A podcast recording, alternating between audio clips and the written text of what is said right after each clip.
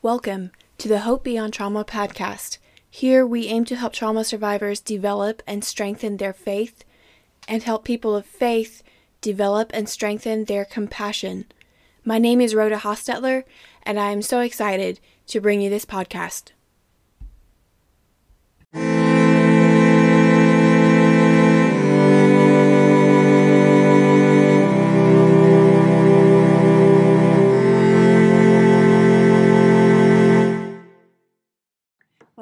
Listeners, tonight I am sitting with some longtime friends of mine who have quite the story, and they have successfully stayed together for a number of decades and raised four children. And due to their experience, I consider them to be the top people who are in my circle of contacts who are qualified to speak on the subject of parenting after trauma. I'll give it to you guys. You guys can introduce yourselves. Feel free to say however much or however little you would like to say. Okay, I'm Patty, and I'm her husband, Pat. And I'm not even sure how to start this yet, but I guess I would start with where I was raised. I was raised in a military home. My dad was a lifetime career military army sergeant major, and so I lived a lot on military bases growing up. My mom and dad met in Germany when my dad was in the army, but my dad was going to be drafted into the army through the Vietnam War, and he ended up joining. And that's how my mom and dad met. My mom and dad had their first child. My mom was 17. She had another child at 18, another child at 19 that had cerebral palsy, and then she had my sister who was born 4 years later. And so by the time she was 21, she had four children. So that put a lot of stress on her. And she couldn't handle life. She couldn't handle us children, and she ended up leaving and leaving us four children. So I guess that was my first part of my life where I realized that abandonment was a huge issue in my life, that I felt rejected, I felt abandoned, I felt alone, but I didn't understand it at such a young age. I was 6 years old. So my dad, he decided to put us with my grandmother, and she raised us for a little while until my dad married again. And then my stepmom raised us until we were about 16, 17 teenagers, and she went through the same thing where my dad was gone a lot. And she didn't know what to do with teenagers, and so she started releasing us too and sending us out into the world. I was 16 when I was on the streets in Saratoga Springs, New York, and alone and scared. But before all of this, there was a lot of other things. When I was 11 years old, I was raped by a neighbor boy, because we were always told to go outside. We were told to not come in until dark. And we were being watched. And as children, we were watched on the streets. And so that was a really hard situation for me, because my mom told me, do not tell anybody. It's a secret, and you're going to ruin your dad's career. And so as an 11-year-old child, I was carrying this huge burden of being dirty and being alone and being not wanted, abused, and thinking I didn't belong in this world. And then at 15, I was also raped again by a date rape, and that was another thing where I felt dirty. And I just wondered sometimes when I was growing up, why am I here? Why do I exist? What was the purpose? What's the purpose of my life?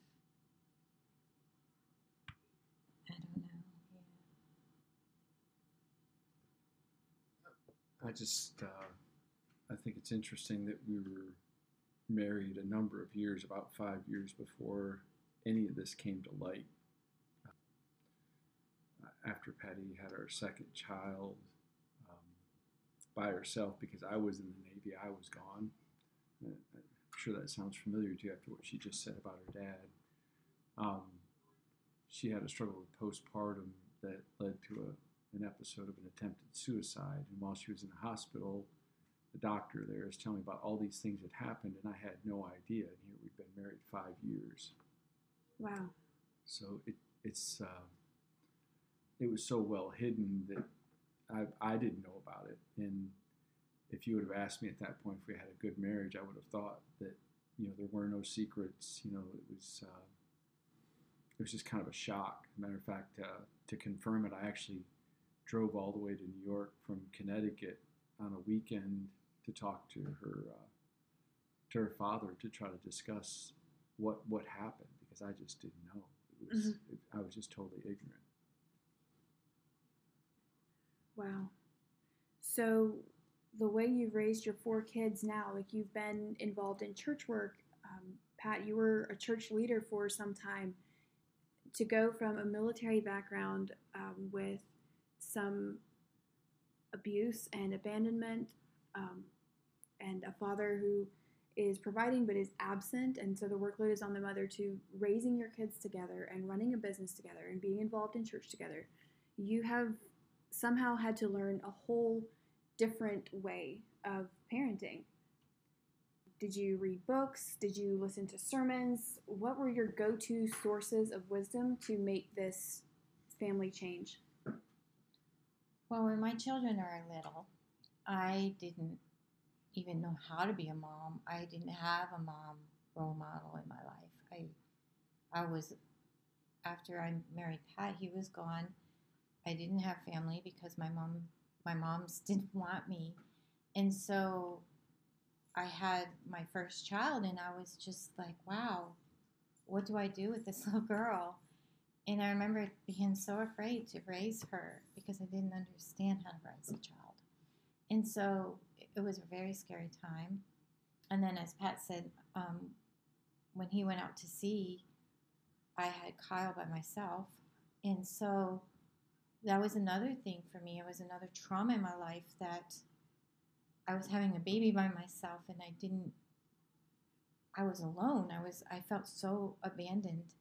And so it seemed like when I went through the postpartum, it seemed like everything came to a surface. Like everything about my life came to the end of itself. And I just thought my children would have been better off without me. And so I tried to take my life. I took a bottle of pills, and I went down to tell Pat, and I really thought I was going to die that night. And I remember thinking, I don't want to die. I don't want to die. And the next day, Pat ended up taking me to the hospital, and they admitted me into a mental ward for 3 weeks. Okay. And that's where I found Jesus. I found Jesus in a mental hospital. And you talk about Jesus being able to come through doors. He came through the door to get me that night. And he wanted me. And it was the first time in my life that I ever felt like somebody actually wanted me. But that's just because I got saved doesn't mean that my life was all hunky-dory, because it wasn't. It was a lot of process, a lot of counseling, a lot of working through the pain of my mom leaving, and then my stepmom kicking me out, and Pat leaving, and the rapes. Everything needed to be healed. And so in the process of time, God took me through a lot of counseling, and he helped me. Especially, I remember the theophistic healing, where they made me go back into the pain and find out how to forgive and where Jesus was in that. And that was I would say the pinpoint of my healing was there. And from when I found Jesus, then I could then go on to parent. So like asking Jesus, what were you doing Where were you? This rape happened. What were you doing when I was abandoned? Like, one of the things I remember, the counselor asked me to go into the room where I was being abused by my mom, and it was so dark. It was a place that I locked, and when he asked me to go into that room and work through it, Jesus was holding me. And then when I look at that room now in my heart, it's light. The shades are up, there's flowers in the room, and it's light. And the same thing with the rapes. There's flowers outside the car. The one time it was through a voice that Jesus was calling me. And so a lot of this, I'm just amazed on how good God is and how much He's helped me in my life to find healing. And that's where I can parent, is through the healing. And then forgiving the person that had hurt me so badly. I can imagine it would be really, really hard to parent well, to parent calmly and with wisdom if you were just seething with rage and vengeance. But I did.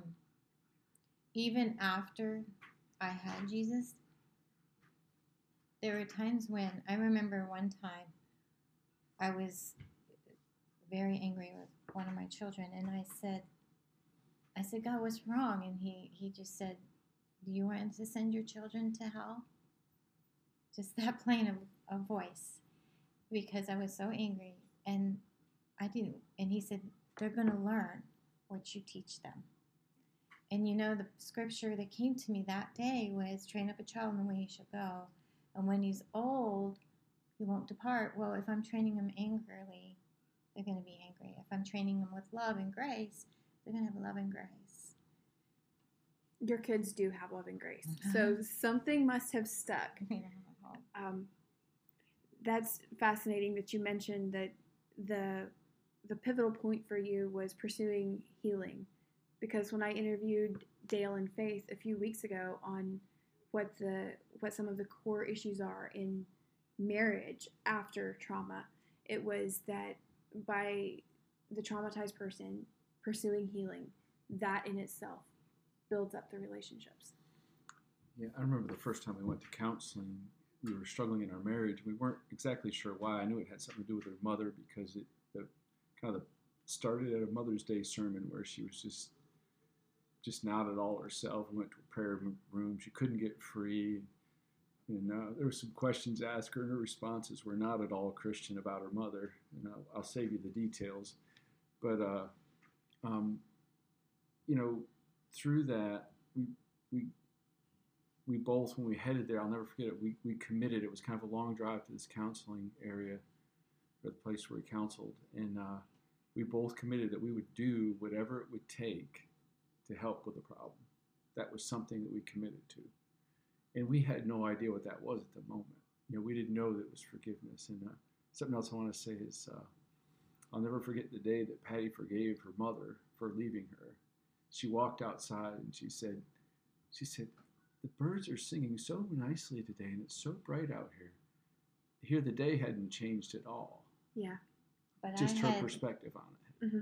I don't think I ever heard birds sing in my life until that day, and I was, 35? Yeah, at that point, I think she was 36. I don't think I ever heard mm-hmm. the birds sing. Because she'd been separated from her mother a full 30 years at that point. Wow. That had been her. That had been your life. Mm-hmm. Yeah, I've heard other survivors describe that same effect. Like when, not necessarily with forgiveness, but with other aspects of healing. Like when they shake off depression, or when something major shifts, and suddenly you're in the same world, but you have an entirely different experience in it. So if someone listening is in the throes of it, keep pushing for healing, whatever it takes, and who knows, your breakthrough might be a long ways out there. It might also be around the corner.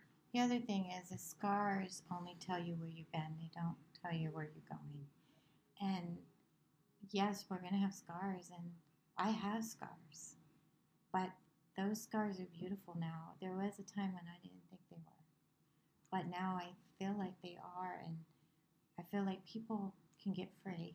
Yeah. and yet they're still there. So you can use those scars for other people, to help other people. Absolutely. That's the thing God does. I don't remember the reference right off the top of my head, but that verse about God comforting us in all of our afflictions so that we can comfort others. Mm-hmm. There's a book out there called Daddy's Girl that I had actually a counselor recommend to me because of my heart was so abandoned. I didn't feel like anyone loved me. And he said, God loves you. And so he gave me this book called Daddy's Girl. Because you were asking about books. That one, different children, different needs. Anything on marriage, because my marriage, I felt like my past was affecting my marriage. And so we would grab anything we could get, Pat and I, and we would read and read and read. And until we broke through in an area of our life and our marriage, and then we'd read some more. And because neither one of us grew up Christian, neither one of us had any background of Christianity or even a good parenting atmosphere. Yeah. Because Pat grew up with a schizophrenic mother, and that's tough. So he's got baggage, I've got baggage, we brought it into the marriage. Yeah. Your marriage was, it could hardly fly because it was so weighed down. Mm-hmm. Wow. Did you ever experience any physical responses to your trauma, like restless sleep, nightmares, things that really disturbed your sleep to the point where the next day waking up and parenting your children was just an uphill battle? Yeah, I don't think she ever did have those issues. I remember when we first we lived together for a period of time before we got married. I remember when she first moved in with me, she would have she'd be fighting with somebody in a dream, or while she was asleep. And I thought it was the man she'd been living with previously that beat her, because I knew he was violent.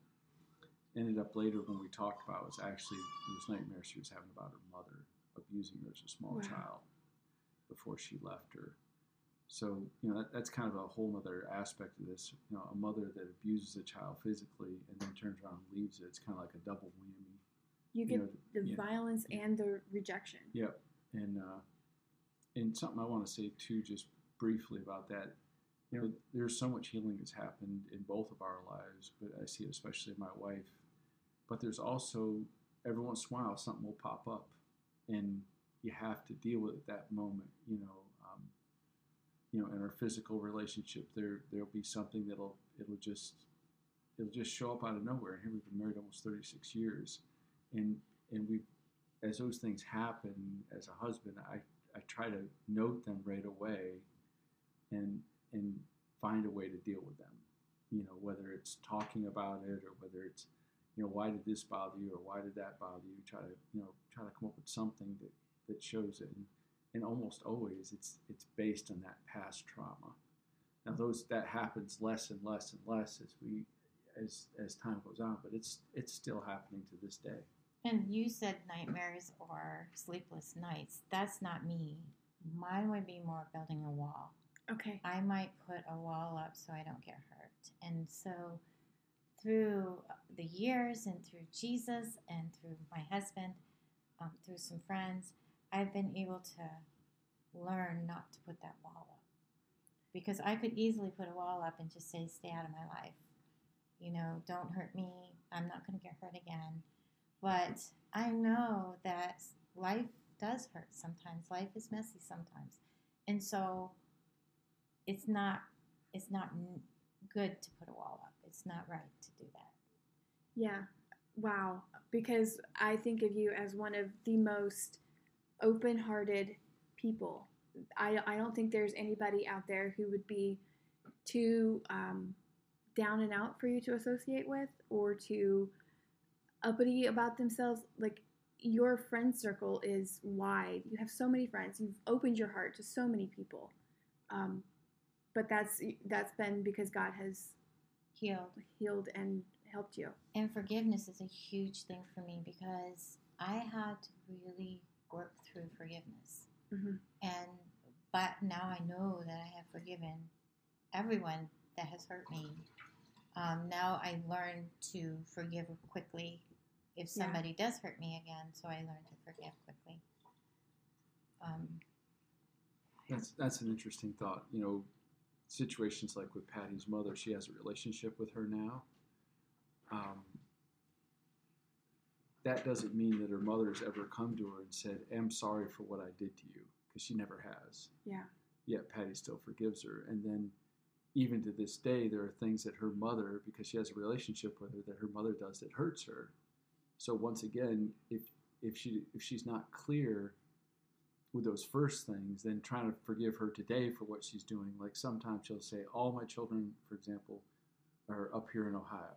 Well, that's not where all of her children are. Her children, there's some that live in South Carolina. There's some that live in, New York. Mm-hmm. It's something that hurts. So she has to choose to forgive, even in those things. And it's hard because it's just another pain. It's another hurt. But I do want to say that I love my mom, and my mom just had open heart surgery, and I was right by her side. And that was so good for me, not just for her. It healed. It was a healing for me to be right there knowing that I was honoring her. Yeah. That has to be a really dicey situation because you want to maintain your heart of forgiveness before God, and you also have to be wise about your boundaries and at what point is it okay to withdraw, and at what point are you withdrawing just due to whatever other reason?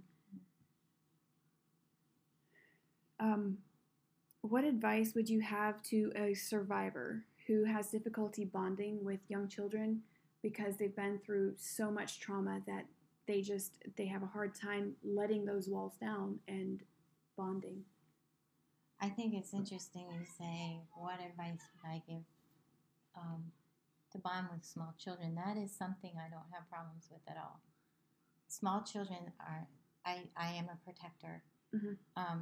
One of the things that I did as a mother, when I was raped, I was going down to get the newspaper and the mail. And so when my children turned that age, my girls especially, I would not let them go to the mailbox. I would protect them. And so I'm a protector for small children. And so I have a struggle just saying, what advice would I give? Because I almost want to reach out to them and just hold on to young children, mm-hmm. protect them, keep them from harm. There's so many times when something will happen and a trauma will happen in a child's life, and I don't know if it's a mercy in my heart or what, but I just I hold on to it like I can feel it. Like that situation's my situation. Yes, yes. So you're extremely empathetic. Yes. Maybe that's part of why forgiveness has been such a pivotal point in your story. Like if you're gifted in mercy, then you're going to be thinking about forgiveness more strongly. Well, I have all the mercy in our marriage. My husband has none. That's not completely true. Yeah, she has a vast majority of it. That's sometimes that's a struggle though, because she has so much mercy that when something happens, say she reads it on Facebook, there's just recently there was a missing girl. Patty was so concerned about that person that she spoke about her like 4 or 5 times a day. And then she wouldn't talk about it for a little bit. And then she'd say so-and-so.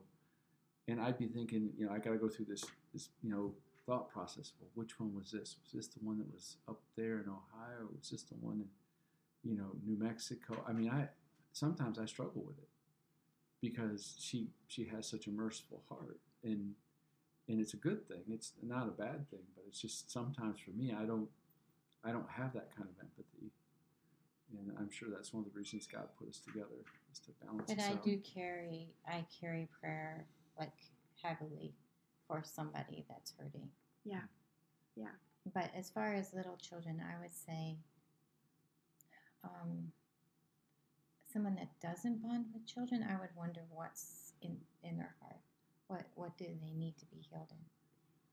Because there's probably something holding them back. Because children are innocent. And we are wired to, like, I think as humans, we gravitate towards those image bearers of God who carry his image really well. And children, they do carry God's image well. Mm-hmm. Something I have learned is that I have to parent out of love and gentleness and goodness and patience. But sometimes when I have a trauma setback, this gets really hard, and it's easy to parent out of frustration and tension and exhaustion. Do you have any advice to that? Well, one, I think if you're going to be frustrated, move away. Okay. Step away from the situation. Go for a walk. Find that time to get away from it. To see if you're thinking clearly, and then respond, not react, because oftentimes we as parents will respond, or we will react quickly, and we'll do things that we might regret later on. But if we respond, because we've taken the time to pray about it or think about what's wrong. Sometimes it can be hormones. Sometimes it can be you're tired. And so to take that out on our children isn't fair. Yeah. So I think for me, what God has taught me through the years is step back, look at the situation, and say, how do I parent with grace, not with anger, not with frustration or anxiety or whatever? And that has really been a blessing for me as far as my children. Now, if you talk to my older children, they would say, Mom wasn't a nice mom growing up. Sometimes I have so many regrets with that, and I've gone back to my children and said sorry. And please forgive me, I was wrong. And my children will say things like, Mom, I know you hurt us, but we forgive you. Yeah. And then when we adopted Josh and Emily, we wanted them so much. Because of our older children, we told our older children, well, we adopted because you were so good. But we ended up adopting because we wanted more children, and we wanted to parent with grace and love and give Josh and Emily a secure home and a caring home and one full of love, I hope. I think you've done a great job. And yeah, I like how you describe that. It's something like with Chris and I, when I think about what is motivating me to be interested in adoption, it's I want to create a stable home at home with the children I already have. I want to create a deeply peaceful home, and then I want to share that home. Well, something else to remember is every child has a need. We all have struggles in our life. Our children that are adopted have different needs that I don't know. You know, they never talk about abandonment, but it would be something that I would think about if I was adopted. Mm-hmm. Emily, we just a few years ago, Emily went and met her birth mom for the first time. And so we encourage that, but be careful, like when you encourage it. Are they of age? Are they mature enough to handle it? Do they want to? You know, so I think that's important. To if you've got adopted children, to be open to letting them explore who they really are and find their identity in their family if it's a safe place. Yeah, that makes sense. Would you say that? Yeah, I was thinking about the question that Rhoda asked. You know, I've probably not been the father that's been home all the time, or maybe a little separated from my family because of work and different things. But something I have learned about children, there's two things they always respond to. One, they spell love Time.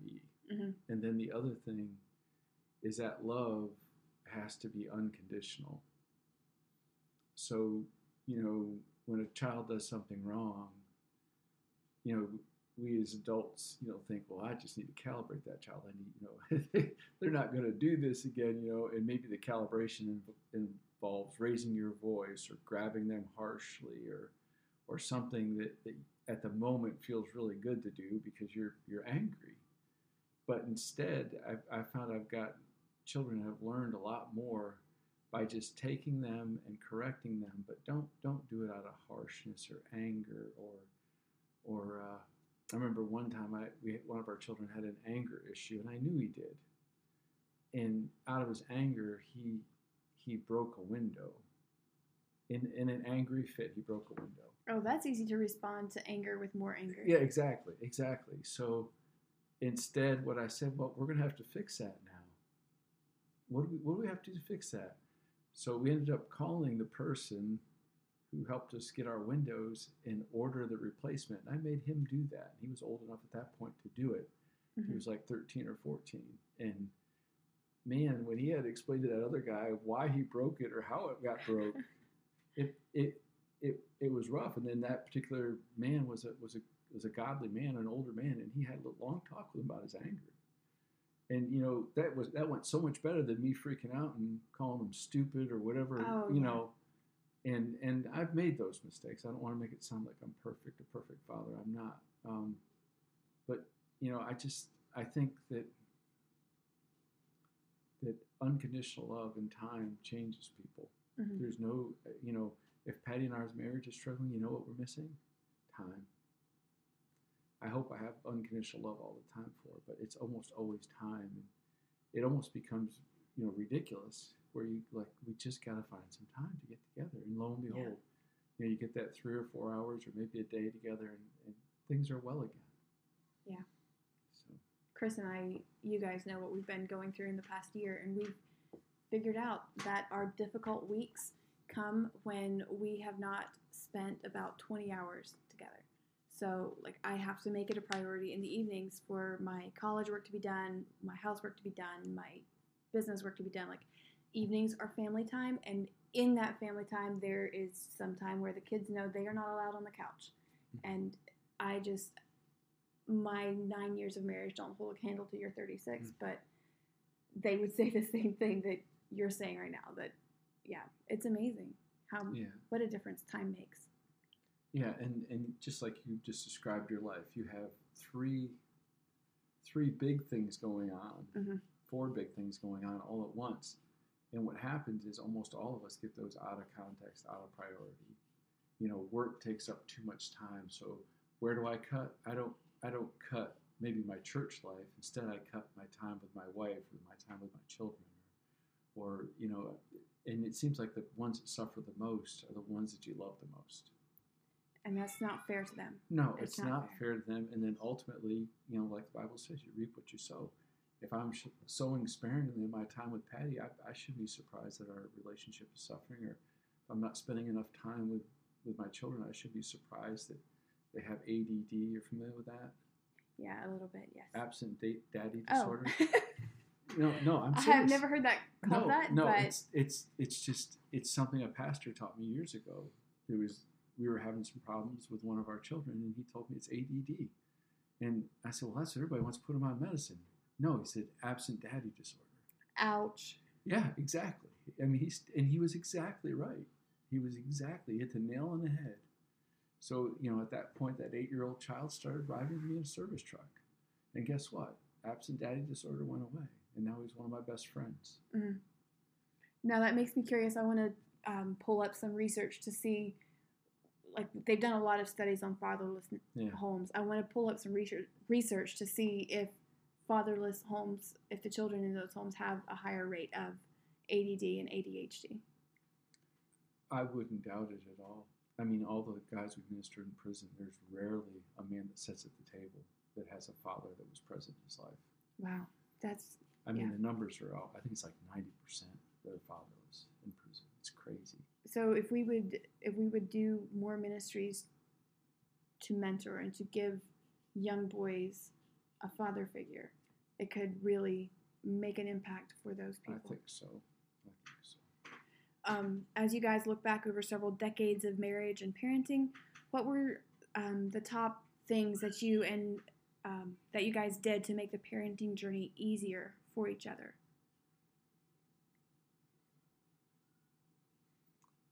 Oh, wow. You got another 2 hours? No, just kidding. I think one of the things that we need to realize as husbands is that sometimes, especially if we work, say 8 hours a day or 10 hours a day, that our wives are not super moms, that they do need a break. And at the same point, I think when you decide to have children, parenting is not for the weak at heart. I mean, you have to, what you invest, you'll reap,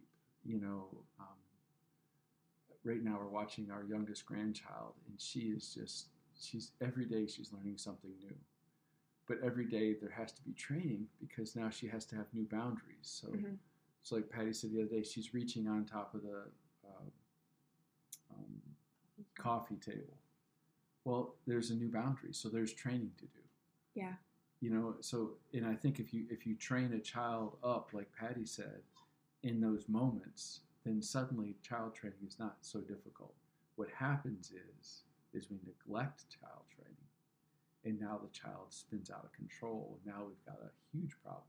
We've got catch up to do. Exactly. It's a lot easier to place a boundary and hold it than it is to let them go wild and then try to bring the boundaries back. Which is consistency. Exactly, yeah. Exactly. And years ago we heard a guy talk about child training looks like a funnel. When they're small, you got the small end of the funnel, and mm-hmm. As they get bigger, you open it up. A lot of people make a lot of mistakes. They give a small child the big end of the funnel. That's a mistake. Or worse yet, an older child, the small end of the funnel. Yeah. I mean, either one provokes them. So, I would say that, consistency is a big issue. We already talked about unconditional love. I think, too, one of the things I used to do with my younger children is when Pat would come home, I'd put him at the door, mm-hmm. and I would say, "Daddy's home." We'd have a party, and but I was teaching them to connect their heart to their daddy. And now, as they're older, they actually, if we're not here, they'll say, "Where are you?" We'll get a text message or a phone call. Where are you? What are you doing?" And so our children are still connected. And so that's been something that I've been watching, but I think also respecting Pat. That has been something I want my daughters to do to their husbands, is respect their husbands. And so I need to be an example of that to my children. And I think that's a huge key to parenting, is our relationship with each other. Yeah. It gives your kids stability. Mm-hmm. Yeah. And to have us both on the same page when it comes to issues. One of the things that really messes with children is, it's not mommy says we can't do that, but daddy says, "Oh, go ahead, you can do that." Oh yeah. So when you talk about consistency, it's got to be consistency across the board.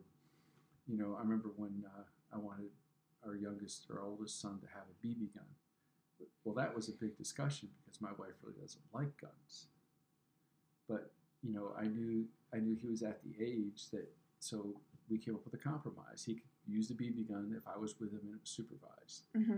Well, as time went on and mom got more comfortable with that, when he got a little bit older and a little bit more mature, well, suddenly he can use the BB gun without mom or dad with him. Yeah.